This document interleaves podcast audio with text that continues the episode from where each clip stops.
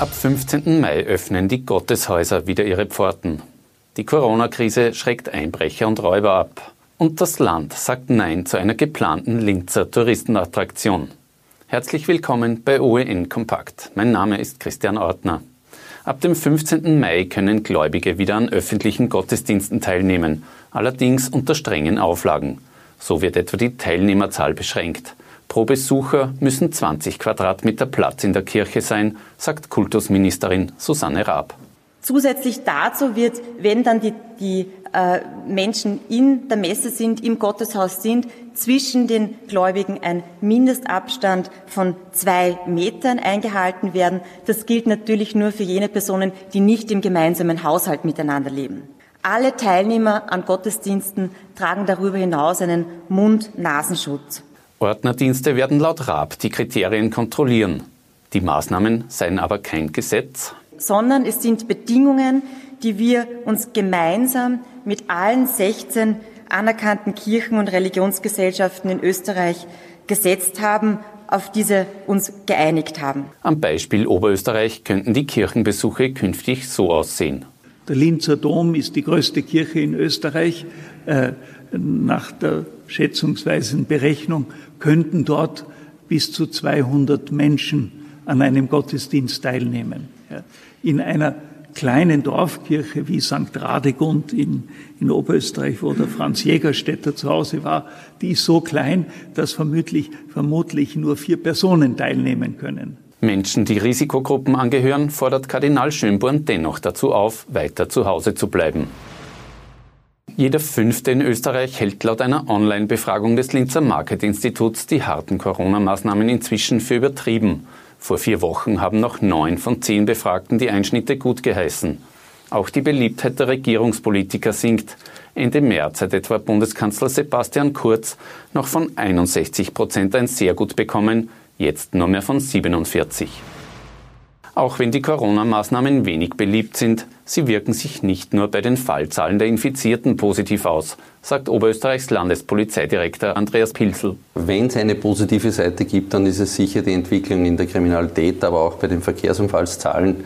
Also wir haben rückläufige Anzahl an schweren Verkehrsunfällen, auch Verkehrstote und vor allem in den klassischen Kriminalitätsbereichen einen drastischen Rückgang. Wir haben in im Bereich der Einbruchskriminalität, im Bereich äh, der, der Raubüberfälle Rückgänge von vierzig, fünfzig Prozent in den Krisenmonaten jetzt. Pilzl lobt die Disziplin der oberösterreichischen Bevölkerung, was das Einhalten der Corona-Maßnahmen betrifft. Die acht, neununddreißig Tage Krise, die es jetzt gibt, sind in etwa im Schnitt mit knapp hundert Anzeigen pro Tag für Oberösterreich, also rund dreitausendachthundert Anzeigen bisher an die Gesundheitsbehörden erstattet wurden.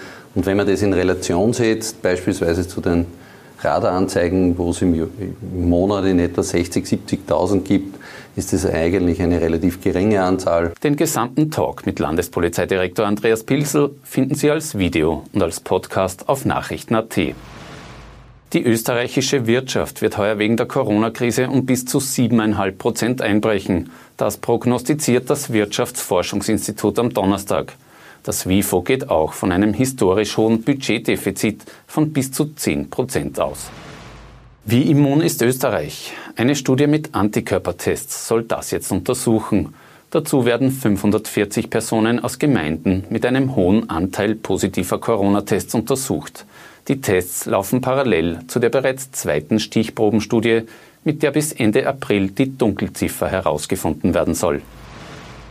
Um den Bedarf an Pflegekräften zu decken, sollen ab zweiten Mai rumänische vierundzwanzig-Stunden-Betreuerinnen mit Sonderzügen via Ungarn nach Österreich gebracht werden. Das hat ÖVP-Europaministerin Karoline Edstadler am Donnerstag bekannt gegeben. Bisher war eine Einreise wegen der strengen Grenzregelungen in Ungarn nur per Flugzeug möglich. Insgesamt sind laut Edstadler rund dreiunddreißigtausend Personen in Österreich auf die vierundzwanzig-Stunden-Betreuung angewiesen. Da sie wegen der Coronavirus-Pandemie nicht mehr auf den Straßen protestieren können, haben die Fridays for Future-Aktivisten dazu aufgerufen, an diesem Freitag online für das Klima zu streiken. Weltweit ist das bereits der fünfte Klimastreik. Österreichweit sollen beispielsweise Schilder und Banner an Fenstern, Balkonen oder am Gartenzaun aufgehängt und Fotos davon im Internet gepostet werden.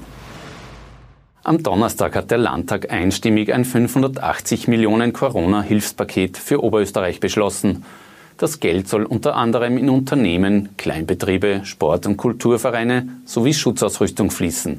Es war die erste Landtagssitzung seit dem Ausbruch der Coronavirus-Pandemie. Getagt hat er diesmal im Ursulinenhof, unter anderem, weil dort der Mindestabstand besser eingehalten werden kann. Das Linzer Museum Lentos und das Stadtmuseum Nordico öffnen am zweiten Juni wieder für die Besucher. Allerdings unter den vorgeschriebenen Sicherheits-, Abstands- und Hygienemaßnahmen. Veranstaltungen und Führungen werden vorerst aber nicht stattfinden. Und jetzt noch zu weiteren wichtigen Meldungen vom Tag. Klimaschutz ja, Atomkraft nein. Diese Formel stimmt zumindest bei vielen jungen Männern in Österreich nicht. Laut einer Umfrage des Linzer Market-Instituts würde derzeit ein Drittel der sechzehn- bis neunundzwanzigjährigen Männer Atomenergie befürworten. Am vehementesten dagegen stemmt sich die ältere Generation. Würde derzeit eine Volksabstimmung stattfinden, würden immerhin achtzig Prozent der neunhundert Befragten gegen Atomkraft stimmen. Das Land Oberösterreich sagt Nein zu einer geplanten Hängebrücke in Linz, die vom Zoo bis zur Franz-Josefs-Warte über die Donau führen soll. Die mit fünfhundert Metern längste Hängebrücke Europas würde das Landschaftsbild zu stark verändern und das Naturschutzgebiet Urfahrwänd gefährden, urteilt die zuständige Fachabteilung des Landes heute in einer Stellungnahme. Der Linzer Bürgermeister Klaus Luger will die Touristenattraktion trotzdem realisieren. Das war's mit einem Nachrichtenüberblick am Donnerstag. Wir melden uns morgen wieder. Auf Wiedersehen.